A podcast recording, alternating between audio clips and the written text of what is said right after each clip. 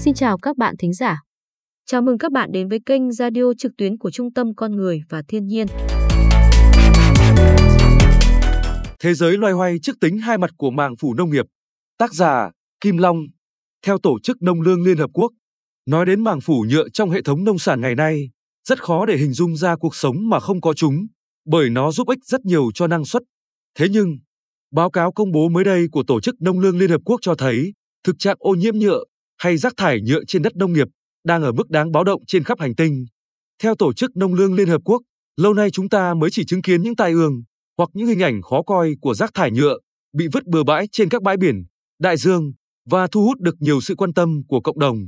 Tuy nhiên, các nghiên cứu cho thấy đất sản xuất nông nghiệp để tạo ra cái ăn cho nhân loại còn bị ô nhiễm nhựa lớn hơn nhiều, gây ra mối đe dọa tới an ninh lương thực, sức khỏe của người dân và môi trường. Báo cáo mang tên Đánh giá về nhựa trong nông nghiệp và tính bền vững, một lời kêu gọi hành động là nghiên cứu toàn cầu đầu tiên trong lĩnh vực này của Tổ chức Đông lương Liên Hợp Quốc. Báo cáo đã đưa ra những con số đáng kinh ngạc. Theo số liệu được đối chiếu bởi các chuyên gia, các chuỗi giá trị nông nghiệp thế giới mỗi năm sử dụng 12,5 triệu tấn sản phẩm nhựa và hơn 37,3 triệu tấn nữa trong ngành bao bì thực phẩm. Các ngành trồng trọt và chăn nuôi được coi là những ngành sử dụng nhiều nhất, chiếm 10,2 triệu tấn mỗi năm. Tiếp theo là đánh bắt và nuôi trồng thủy sản với 2,1 triệu tấn và lâm nghiệp với 0,2 triệu tấn. Châu Á được coi là khu vực sử dụng nhựa nhiều nhất trong sản xuất nông nghiệp, chiếm tới gần một nửa khối lượng toàn cầu. Theo các chuyên gia trong ngành, trường hợp nhu cầu về màng phủ nhựa dùng trong nhà kính, trên đồng ruộng và ủ chua các silo thức ăn chăn nuôi tăng 50%, thì con số này sẽ tăng từ 6,1 triệu tấn năm 2018 lên 9,5 triệu tấn vào năm 2030. Những xu hướng như vậy khiến cho việc cân bằng giữa chi phí và lợi ích của nhựa là điều cần kíp. Tuy nhiên mối quan tâm ngày càng tăng chính là vi nhựa, thành phần có khả năng ảnh hưởng xấu đến sức khỏe con người. Theo Tổ chức Nông lương Liên Hợp Quốc, mặc dù có những lỗ hồng trong dữ liệu, nhưng chúng ta không nên sử dụng chúng như một cái cớ để không hành động. Màng phủ nhựa hay còn gọi là màng phủ nông nghiệp bắt đầu phổ biến kể từ khi được giới thiệu rộng rãi vào những năm 1950. Ngày nay rất khó để hình dung ra cuộc sống mà không có chúng. Trong nông nghiệp, các sản phẩm từ nhựa đã giúp ích rất nhiều cho cải thiện năng suất. Ví dụ, màng phủ nhựa được sử dụng để che phủ đất, giúp giảm sự phát triển của cỏ dại, giảm nhu cầu về thuốc trừ sâu, phân bón và tế tiêu. Màng phủ và lưới nhà kính, bảo vệ và thúc đẩy sự phát triển của thực vật, kéo dài thời vụ và tăng năng suất.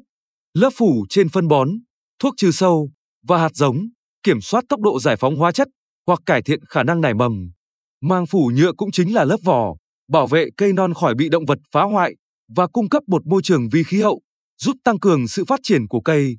Hơn nữa, các sản phẩm nhựa còn giúp giảm thất thoát sau thu hoạch và lãng phí thực phẩm, đồng thời duy trì chất lượng dinh dưỡng của thực phẩm trong vô số chuỗi giá trị, nhờ đó cải thiện an ninh lương thực và giảm phát thải khí nhà kính. Tuy nhiên thật không may, chính những đặc tính làm cho loại chất dẻo này trở nên hữu dụng lại tạo ra những vấn đề khi chúng làm tròn bổn phận, đi đến cuối thời hạn sử dụng. Chính sự đa dạng của polymer và chất phụ gia được pha trộn vào nhựa khiến cho việc phân loại và tái chế chúng trở nên khó khăn hơn.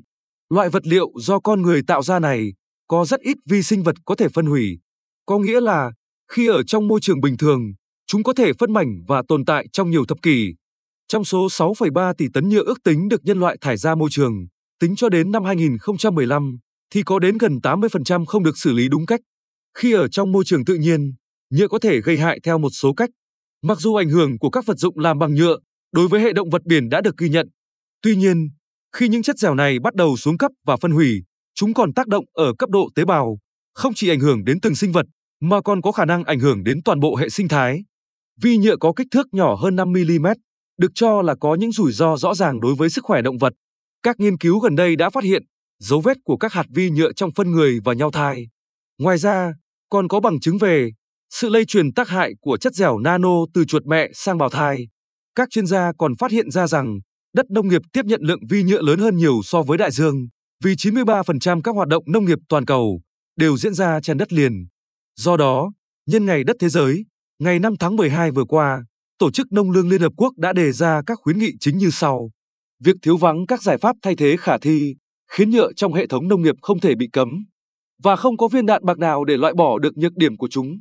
Thay vào đó, báo cáo xác định một số giải pháp dựa trên mô hình 6 giờ, từ chối, refill, thiết kế lại, redesign, giảm thiểu, reduce, tái sử dụng, reuse, tái chế, recycle, và phục hồi restore. Các sản phẩm nhựa dùng trong nông nghiệp có tiềm năng gây hại cho môi trường cao, cần được ưu tiên cho các mục tiêu cụ thể. Đồng thời, sớm có một bộ quy tắc ứng xử tự nguyện, toàn diện, bao quát tất cả các khía cạnh của nhựa trong suốt chuỗi giá trị nông sản, đặc biệt là tác động tới sức khỏe của vi nhựa và nano.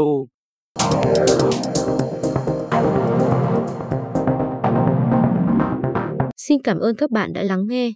Mời các bạn đăng ký kênh Radio để nghe thông tin cập nhật hàng tuần từ chúng tôi. Để có thêm thông tin về Trung tâm Con Người và Thiên nhiên, xin mời các bạn ghé thăm website, Facebook hoặc YouTube của chúng tôi.